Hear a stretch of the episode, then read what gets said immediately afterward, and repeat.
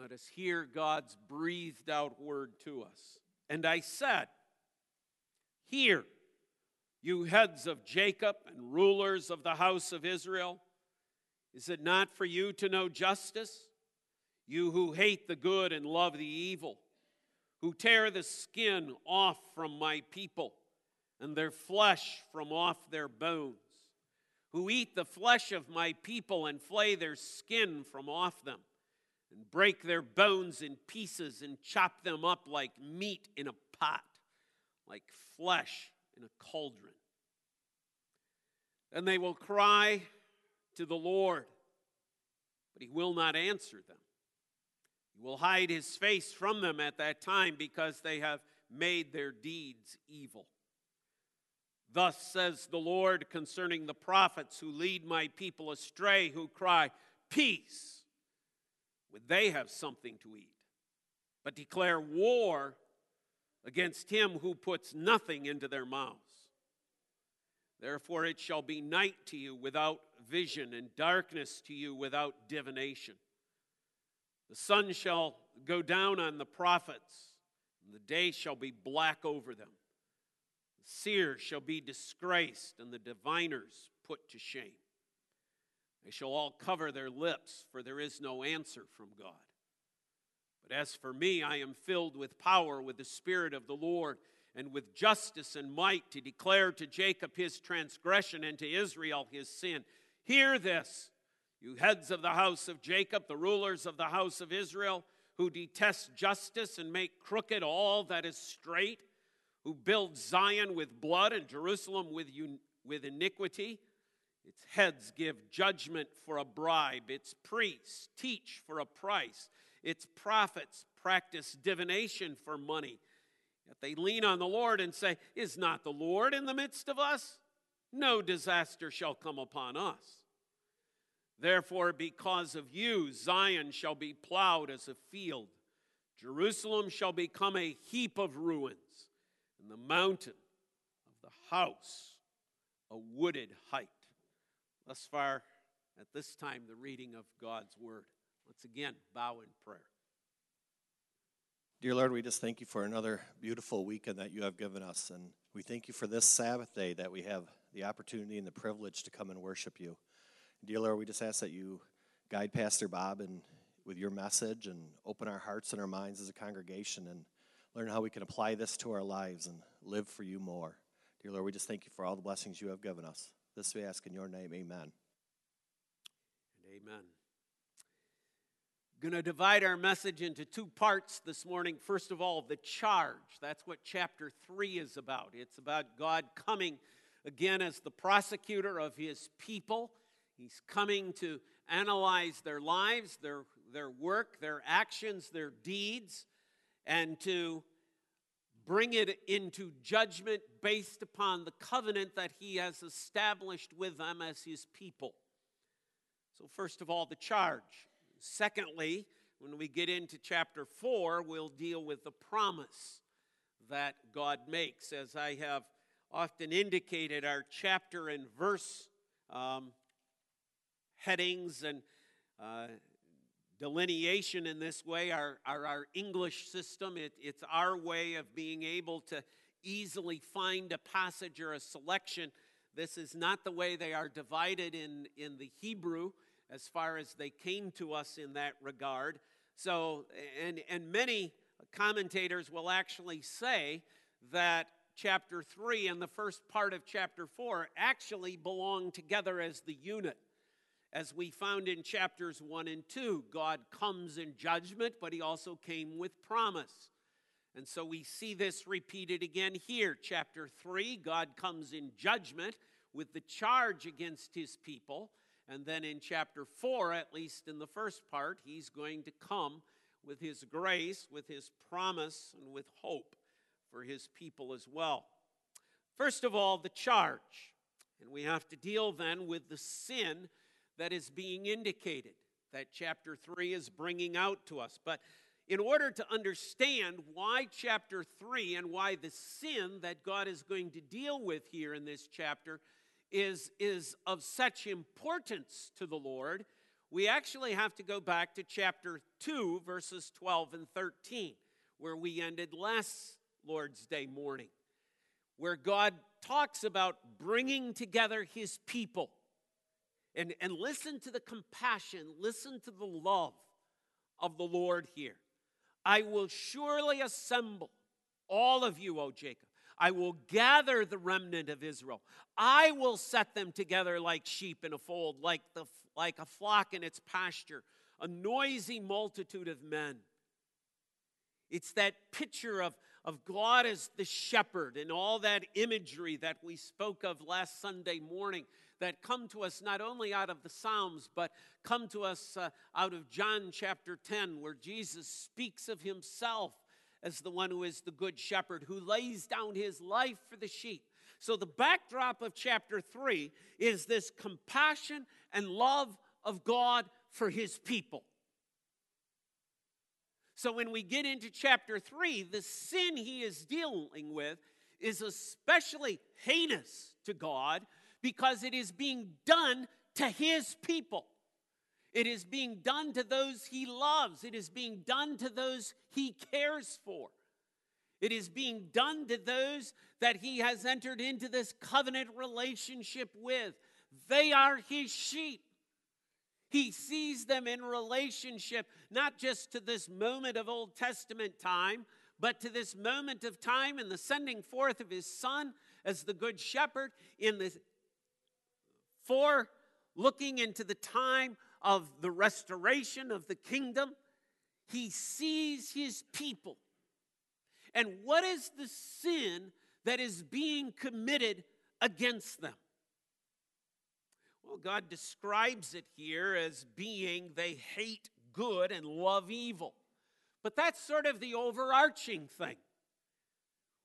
His people are dwelling within a nation in which those who are in leadership are those who hate the good and they love the evil.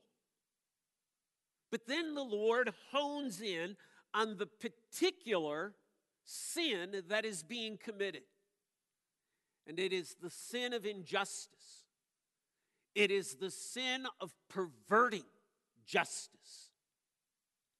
See, that's what the covenant that God established with his people back at Sinai and is repeated then in, at the end of the book of Deuteronomy continues to place before them that they are to be a just people they are to treat one another justly. They are to treat one another fairly. They are to love their neighbor as they love themselves.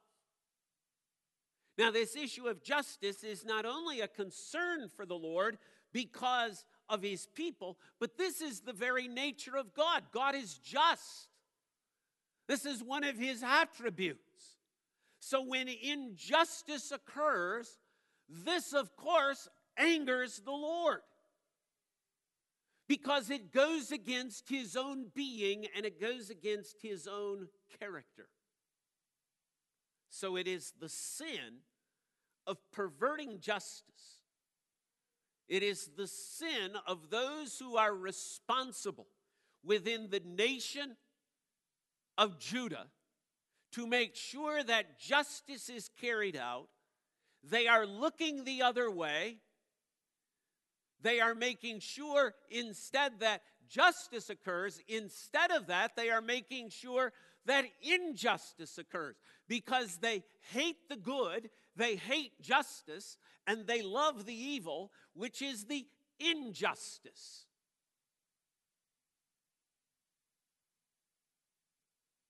Who are the guilty? Well, go with me to verse 11. We, we could break it down into the various places, but verse 11 gives a good summary.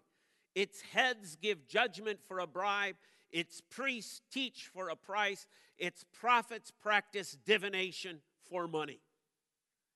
These are the guilty. This is who Micah is commissioned by the Lord to go to the people and say, This is what is happening. The government has become unjust. From the judges to the priest to the prophets. All are involved. Now, those three do not correspond to our executive, legislative, and judicial branch. I mean, there isn't a one to one correspondence here. But I, I think it, it kind of gives us a thought that no matter where the people of Judah turned, they could find no justice. If they thought a judge was being unfair in their case, they couldn't go to the priest. The priest was taking a bribe as well. They couldn't go to the prophet to rise up and stand in condemnation. He too was on the take.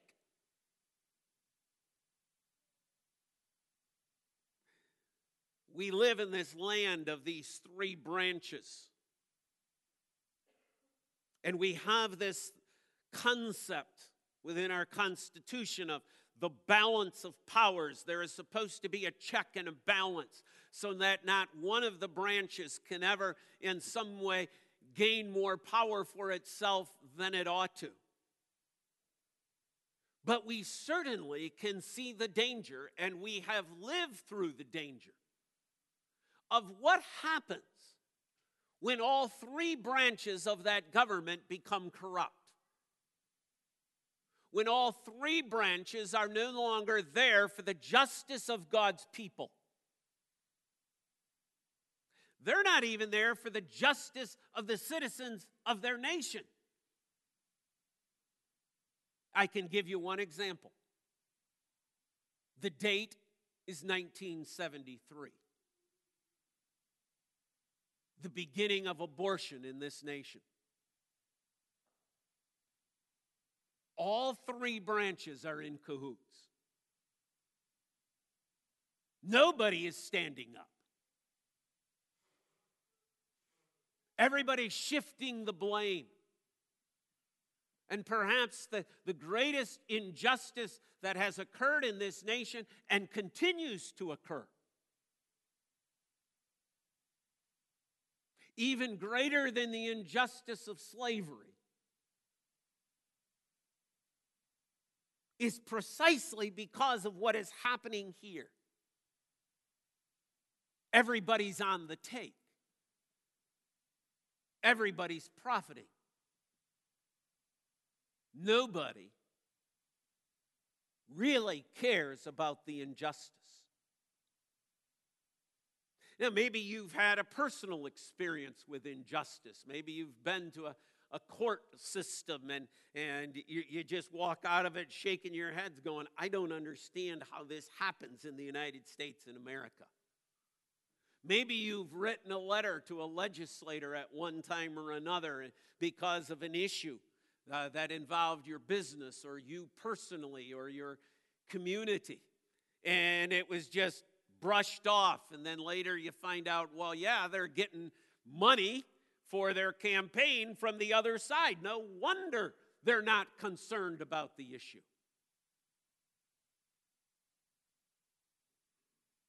Well, at least you have something you can do about some of that. That occurs Tuesday. Okay?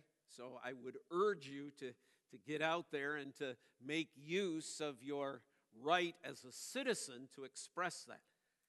These people of Micah 2 don't get to go to the polls. They, they don't get to have a primary. They don't get to have an election. This is just the way it is. It's established. King is going to follow king, priest is going to follow priest, the prophets are going to follow prophets. This is just the way it is, and there's nothing that can be done. And in that situation, injustice is occurring.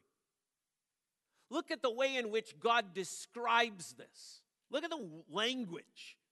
Verse 2 They tear the skin off my people, their flesh from off their bones. Now, they're not literally doing that okay? They're not eating the flesh of my people. These people haven't become cannibals. The flay their skin from off them, break their bones, chop them up. I think this is the for meat in the pot. I, I think this is where our expression comes from, where we say, What am I? Just chop li- liver to you? I think this is actually where it comes from.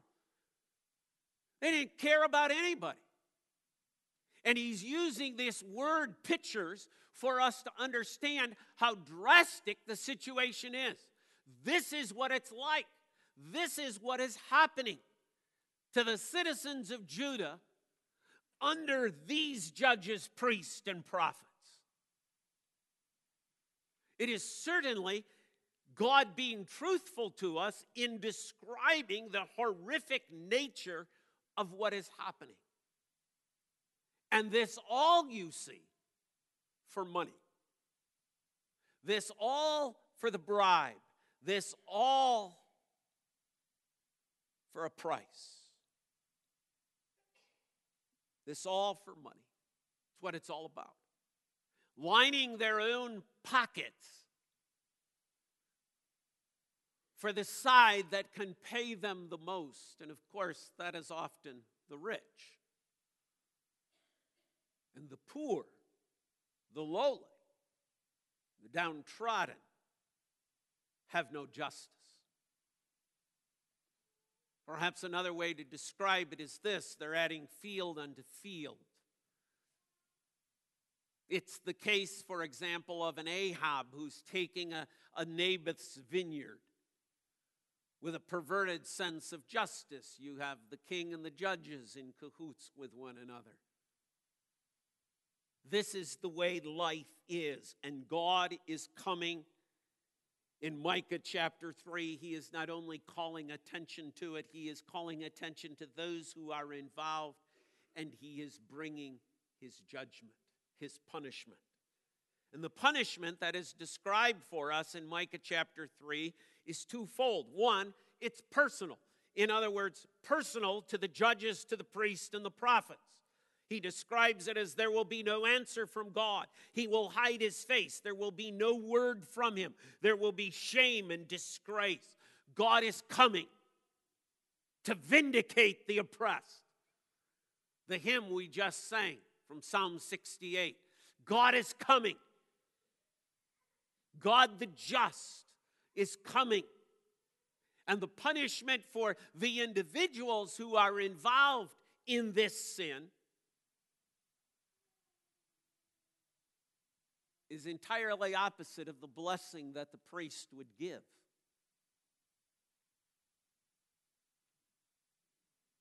It is the curses that are being brought down upon them. God is going to no longer listen. They're going to cry out, they are going to pray, but God will not listen.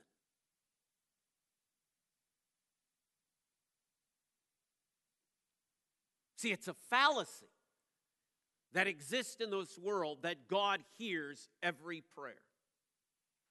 No, we're told here, He doesn't listen. When our lives are lived in such a way that injustice is being practiced, God isn't listening to prayer. Oh Lord, bless me. Bless what? Your injustice? No, I'm not going to do that. I will not bless that which is sinful. I don't even hear it. Turn your face towards us. God says, No, I'm going to hide my face from you. My blessings will not rest on you. There will be no word to you, there'll be no oracle. The heavens are going to be like steel, shut, closed.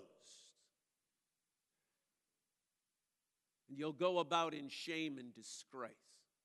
That's for those involved. But there's also a sin for the nation. Because you see, there are those who are doing the bribing, there are those who are paying the price in order to have injustice done. So the nation is going to suffer as well. Pick it up with me if you would at the end of chapter 3, verse 12.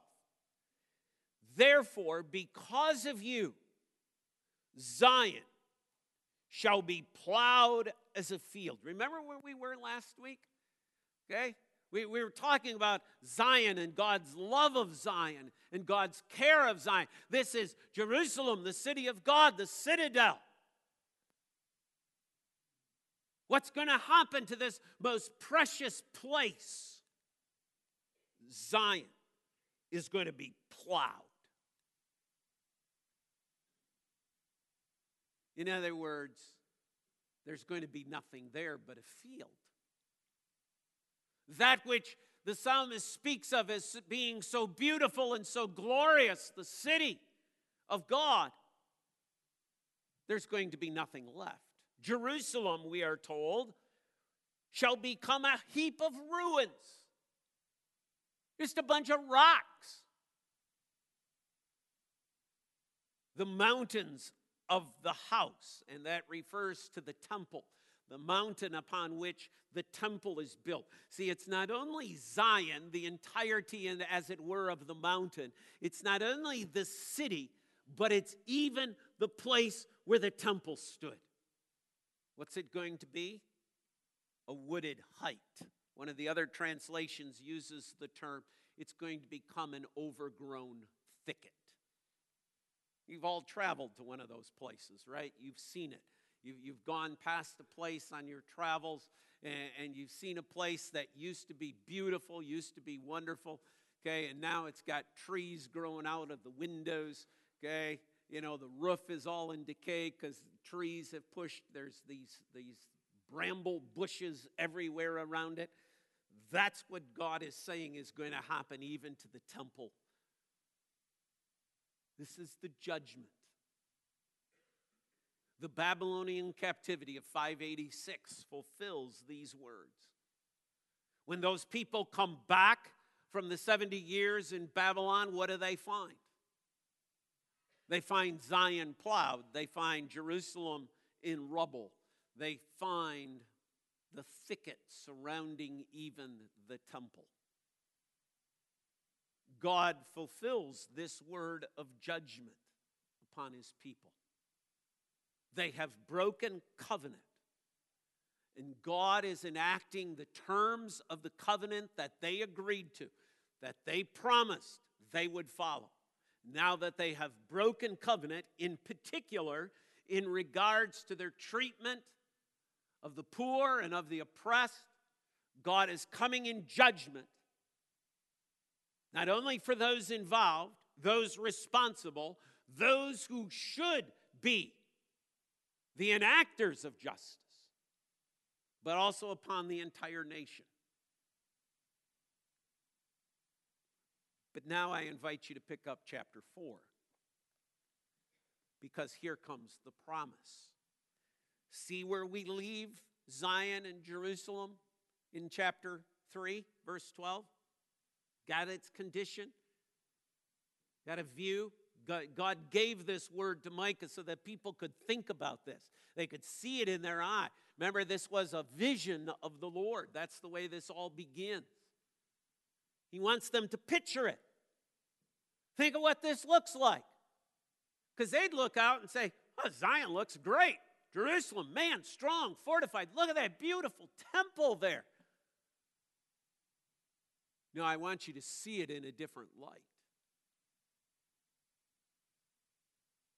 chapter 4. It shall come to pass in the latter days that the mountain of the house of the Lord shall be established as the highest of mountains, and it shall be lifted up above the hills, and people shall flow to it. And many nations shall come and say, Come, let us go up to the mountain of the Lord, to the house of the God of Jacob, that he may teach us his ways, that we may walk in his paths. For out of Zion shall go forth the law, and the word of the Lord from Jerusalem. He shall judge between many people, and shall decide for strong nations far away.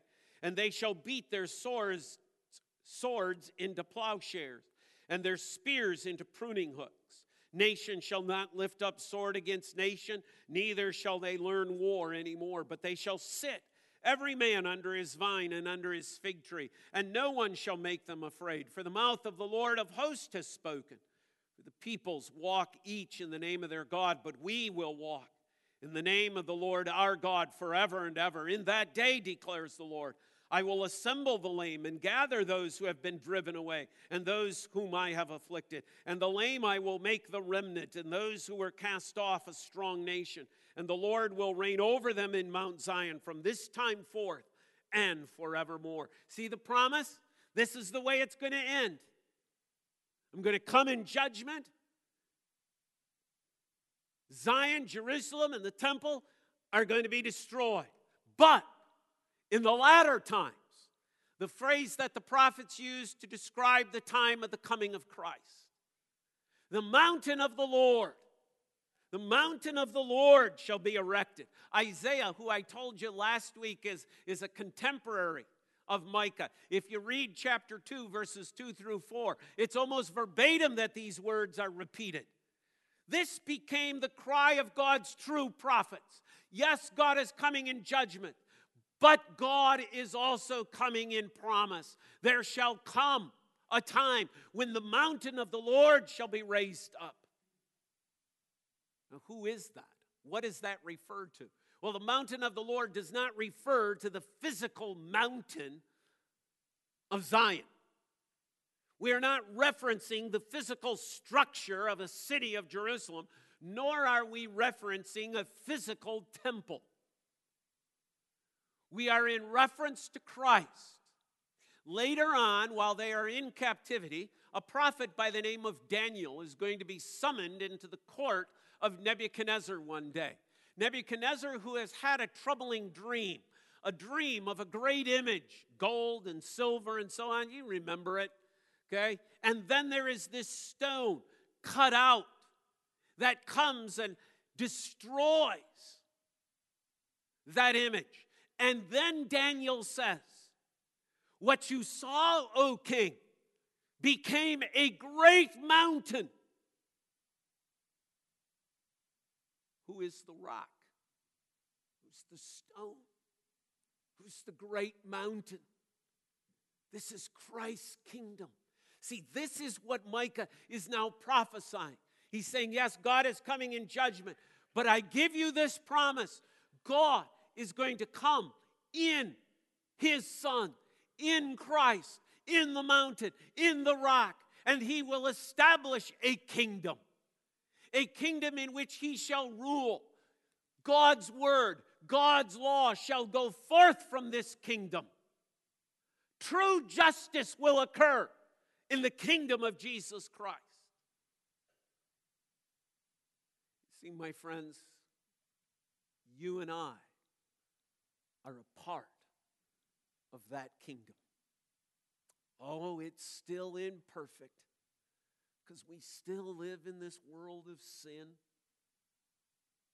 There are still injustices that occur. But the one who is our prophet, priest, and king is the one who rules in true justice. In the kingdom of Jesus Christ, he can't be bribed. He can't be bought. He can't be paid off.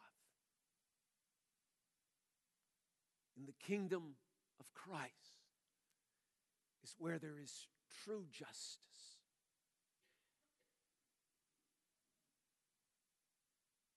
Where the law of love reigns. Where holiness and righteousness are upheld.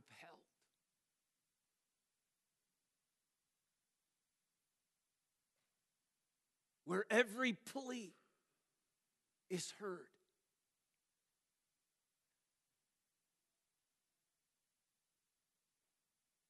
Where every wrong is going to be set right.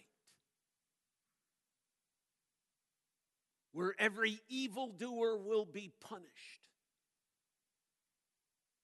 justly, and every righteous will be lifted up.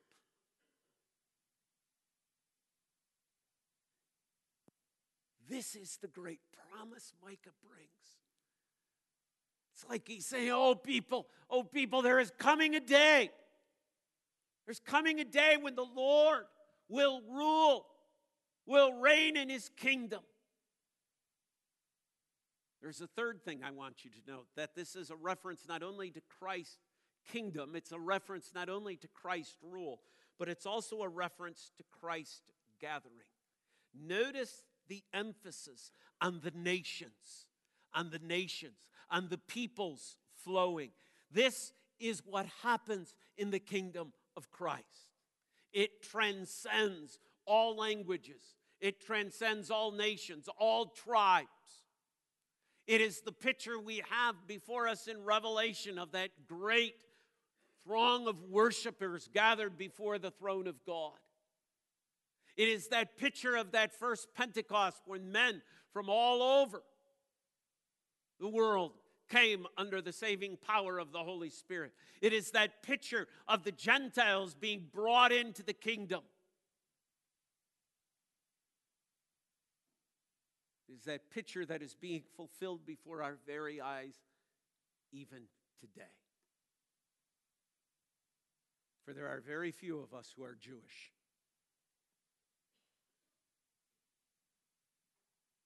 This morning, after our fellowship time, we're going to hear about the Lord, how the Lord is gathering more, how Christ in his kingdom is gathering more. Jesus told his disciples, You are the light of the world. A city set on a hill cannot be hid. That's right. The kingdom of Christ cannot be hidden. That's why there is so much anger. That's why there is so much hostility. Because the kingdom of Christ is clearly seen, it is clearly visible. And the forces of Satan rise up against it. But there is coming a day, you see, when the final proclamation of the king shall come and the blessings of that kingdom shall abound. Did you hear him? Did you hear him here? Verse 3, chapter 4. They shall beat their swords into plowshares and their spears into pruning hook. Nation shall not lift up sword against nation, neither shall they learn war anymore. A picture of peace. This is what is found in the mountain of the Lord, in the kingdom of Jesus Christ. No more tribal warfare. No more national warfare. No more personal warfare. Peace. Perfect peace. The kingdom of Christ. Verses 4 and 5 But they shall sit every man under his vine and under his fig tree, and no one shall make them afraid, for the mouth of the Lord of hosts is spoken. For the people walk each in the name of its God, but we walk we live, we find, we live and move and have our being. All that we need, we find in Christ. There will be a place of perfect contentment. No more desires of this world. No more needs. No more tears. No more suffering.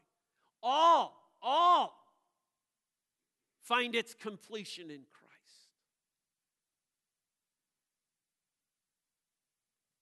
Continuing on, verse 6. In that day, declares the Lord, I will assemble the lame and gather those who have been driven away and those whom I have afflicted. The lame I make into a remnant, and those who were cast off a strong nation. God has chosen the foolish of this world to shame the wise.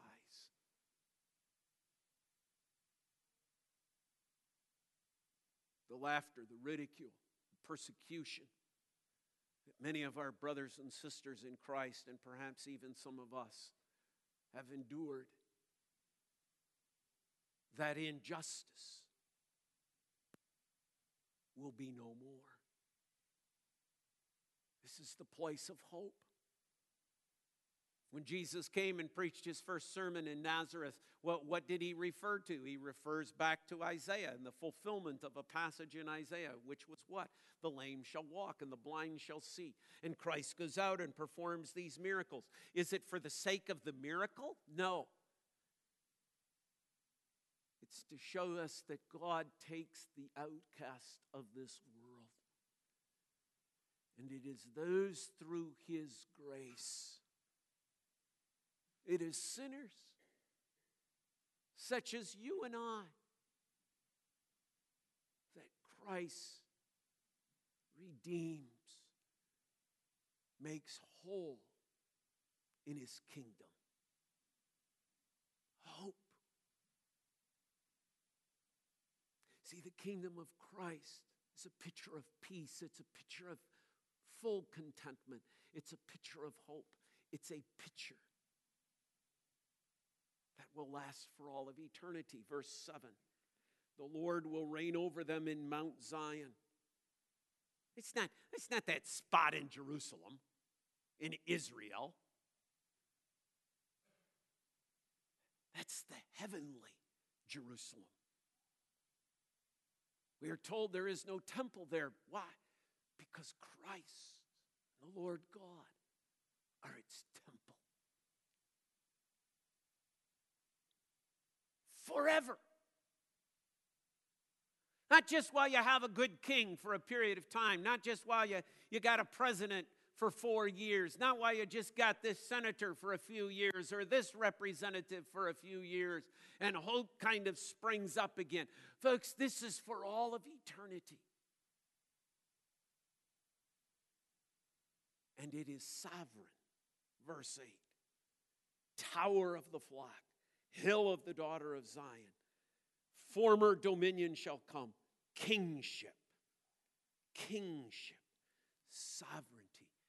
The rule of Christ shall never be challenged again. For the key to the abyss is locked. All opposition. Are you part of that kingdom? Which side of these two do you fall on?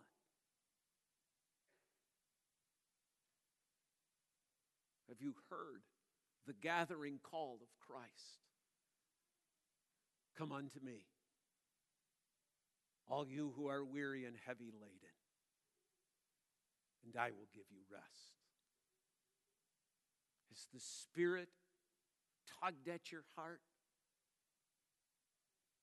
Convicted you of the fact that you are a sinner and that your only hope of salvation is to be found in Christ and in Christ alone? If you can say, Yes, yes, yes, that's what the Lord has done. The Lord has worked grace. Then my word to you is this see the kingdom that Christ bestows. For your part of that kingdom, tasting but a bit of it now. Someday, the full course is set before us in all of its beauty and perfection. And God's people say,